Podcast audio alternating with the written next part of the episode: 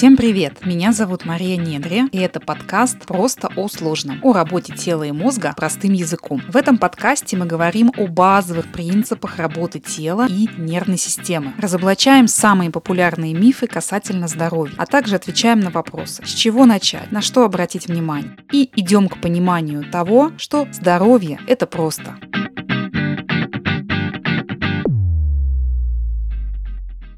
Друзья, всем привет! Это очередной выпуск подкаста, и сегодня мы говорим о том, что же такое халюс вальгус, или косточка на стопе, такая шишечка разрастания этой области. Что влияет на ее появление, какие существуют методы работы, и выясняем, виновата ли в этом генетика или нет. Поехали!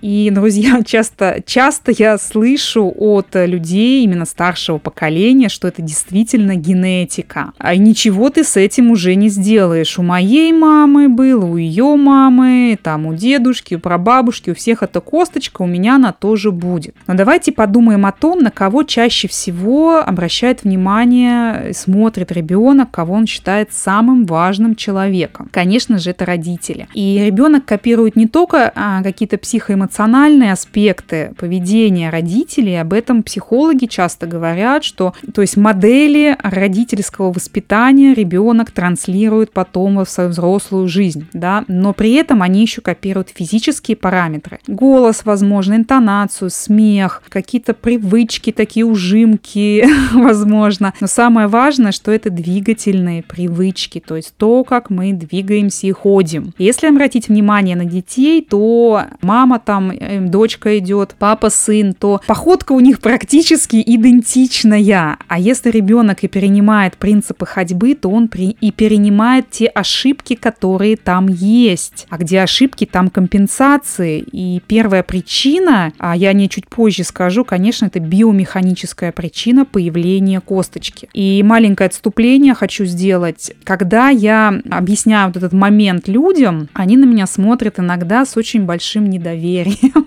Мол, как так? Я 30 лет живу в убеждении того, что это генетика, а вы мне говорите, что это вообще-то нет, что это вообще-то биомеханика, это походка. Я понимаю, почему, знаете, такая реакция. Мы всегда, а, друзья, охотнее верим в то, что нам ближе по нашим принципам, по нашим убеждениям. Простой пример. Вы любите кофе, пьете его литрами, не представляете свою жизнь без ароматного эспрессо. И, конечно же, охотнее вы будете будете воспринимать информацию, связанную с какими-то положительными эффектами от там, кофеина. Общаться с людьми, которые подкрепляют вашу любовь и веру, что ничего в этом нет плохого, никакого вреда кофе не несет. И согласитесь, что менее охотнее вы будете контактировать с информацией, в которой говорится о вреде кофеина, читать какие-то исследования, в, котором, в которых говорятся, что вообще-то это вредно, это не полезно, да, и не нужно так много пить кофе. То есть мы часто либо пропускаем пропускаем мимо ушей какую-то информацию, которая нам не близка, или вовсе злимся, раздражаемся, когда кто-то говорит о том, что противоположно нашей точке зрения. Это вот такая действительно есть, такой момент действительно есть, и он часто очень мешает нам воспринимать какую-то новую интересную информацию. И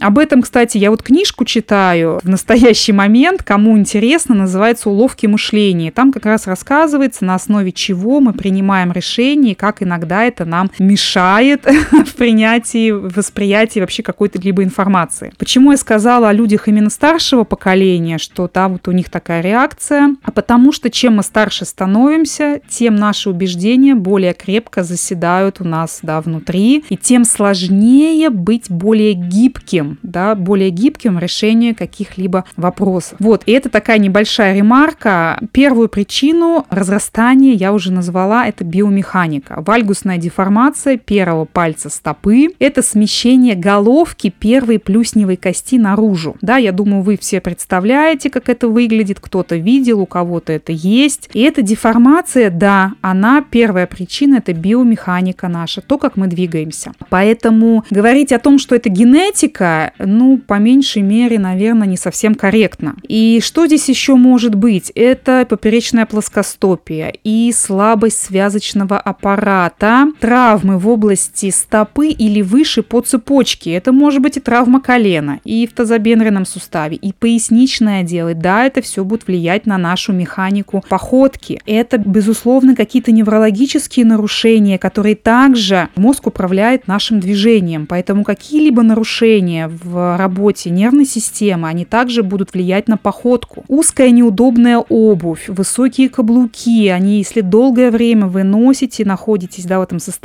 вроде как бы уже привыкли, конечно, это тоже все будет усугублять имеющиеся уже, если уже какая-то тенденция пошла, то обувь, конечно, все это усугубит. И все это влияет на изменение э, формы сустава, то есть увеличивается угол между первым и вторыми плюсневыми костями и образуется вот этот самый бугорок, который в обиходе называется косточкой на пальце или там шишечкой на пальце. И неправильное вот это расположение сустава рано или поздно приводит к износу хрящевой ткани, разрастанию вот этого вот этот костный такой нарост на стопе. То есть, по сути, происходит вот этот вот вырост костной на ткани для того, чтобы противостоять нагрузке. У нас есть такой прекрасный закон Вольфа, который гласит, что кости там человека и животного всегда будут адаптироваться к а, нарастающим нагрузкам. Ну и тело начинает, собственно, наращивать эту самую костную ткань, и появляется вот такая вещь, как халюс вальгус. И изменение в суставе, конечно же, приводит к чувствительности, к дискомфорту, к болям. Это плюс это еще эстетика. Тело а, невозможно э, носить какую-то красивую открытую обувь, да, нужно закрывать, и более того, нужно подбирать такую обувь, которая не будет доставлять дискомфорт. И, друзья, конечно же, такая ситуация, она не случается за неделю, за месяц, там, за пару месяцев. Она, конечно же, это такой момент, который длится много лет. И в ваших силах, конечно же, уже сегодня начать что-то с этим делать, чтобы не доводить до какого-то крайнего варианта. Неудобная обувь, механика шага, бедность соединительной ткани, да, если все это вместе соединить, то шансы, что косточка вырастет уже достаточно молодом возрасте, она действительно сильно увеличивается, то есть шансы повышаются. Что здесь делать? Ну, смотрите, хочется мне сразу сказать, что операция, которую предлагают очень часто, это такой крайний вариант. И на моей практике, поверьте, что были люди, были клиенты, у которых эта косточка после операции вырастает заново через несколько лет. Почему? Потому что ничего не меняется. То есть привычка ходить осталась прежней, тесная обувь осталась прежней, образ жизни остался прежний. И, конечно же, ну, телу больше ничего не остается, как вернуть вас к исходной точке. И, на мой взгляд, операцию нужно делать в самом крайнем случае, когда уже ситуация достаточно запущенная, когда уже вы ходить не можете, или очень сильную боль доставляет. Но и в этом случае, чтобы предотвр...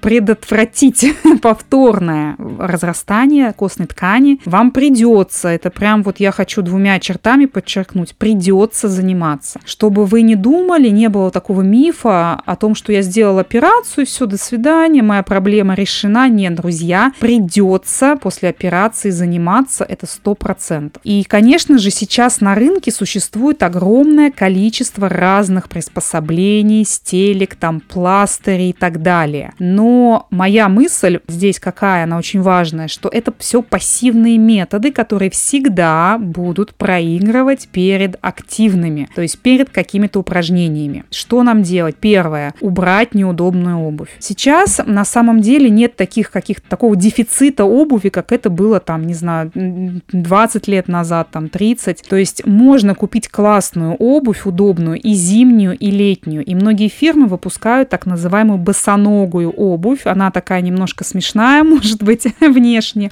Но, тем не менее, для профилактики халюс вальгус, если у вас уже вы чувствуете, что есть предпосылки, вам только такая обувь подойдет. То есть в целом вы можете купить любую мягкую обувь с мягкой подошвой, которую вы можете согнуть пополам, и при этом она легко поддастся этой деформации. Если подошва твердая и несгибаемая, то нет, вам не подойдет такая обувь, какая бы она там супер красивая ни была. И сама по себе она должна быть достаточно широкой, чтобы она не сдавливала вам пальцы. И второе, это, конечно же, занятие. Выделить 20 минут в день для того, чтобы заниматься профилактикой. Да, профилактика. И да, друзья, поверьте мне, что сустав может встать на место, и косточка уменьшается. Уменьшается она за счет того, что у нас есть клетки остеокласты, есть остеобласт, остеобласты, которые создают и наращивают костную ткань, а есть остеокласты, которые удаляют, разрушают старую костную ткань. Поэтому обратный процесс, он реален. И здесь, пожалуйста, не только локальные упражнения со стопой, да, локальные есть, много всего, чего можно делать со стопой, с каждым пальцем отдельно работать, с механикой шага там и так далее. Но необходимо работать со всей цепочкой нижних конечностей, и с тазом, и с грудным отделом, поскольку мы работаем над механикой шага, а в шаге участвует все тело. Поэтому и локальные упражнения, и обязательно глобальные упражнения и с осанкой, и через двигательные практики, и через, конечно же, неврологию. Потому что, если вы слушаете мои выпуски, вы знаете, что ваша осанка и ваша походка – это отражение работы вашей нервной системы, то, как работает ваш мозг. Поэтому через неврологию мы обязательно подходим к этому, а, к решению этого вопроса. Ну что, друзья, такой вот небольшой, но я считаю очень полезный выпуск о стопе, о причинах возникновения косточки, о том, что с этим делать, да. Выпуск подошел к концу. Ставьте звездочки обязательно, желательно пятерки этому подкасту. И постите в соцсетях, это всегда очень полезно. Подписывайтесь на меня, а, опять же, в социальных сетях Мария Ненри. И у меня есть телеграм-канал в работе тела и мозга, где я даю много полезной информации. На этом мы с вами прощаемся и услышимся на следующей следующей неделе. Пока-пока! Пока. -пока.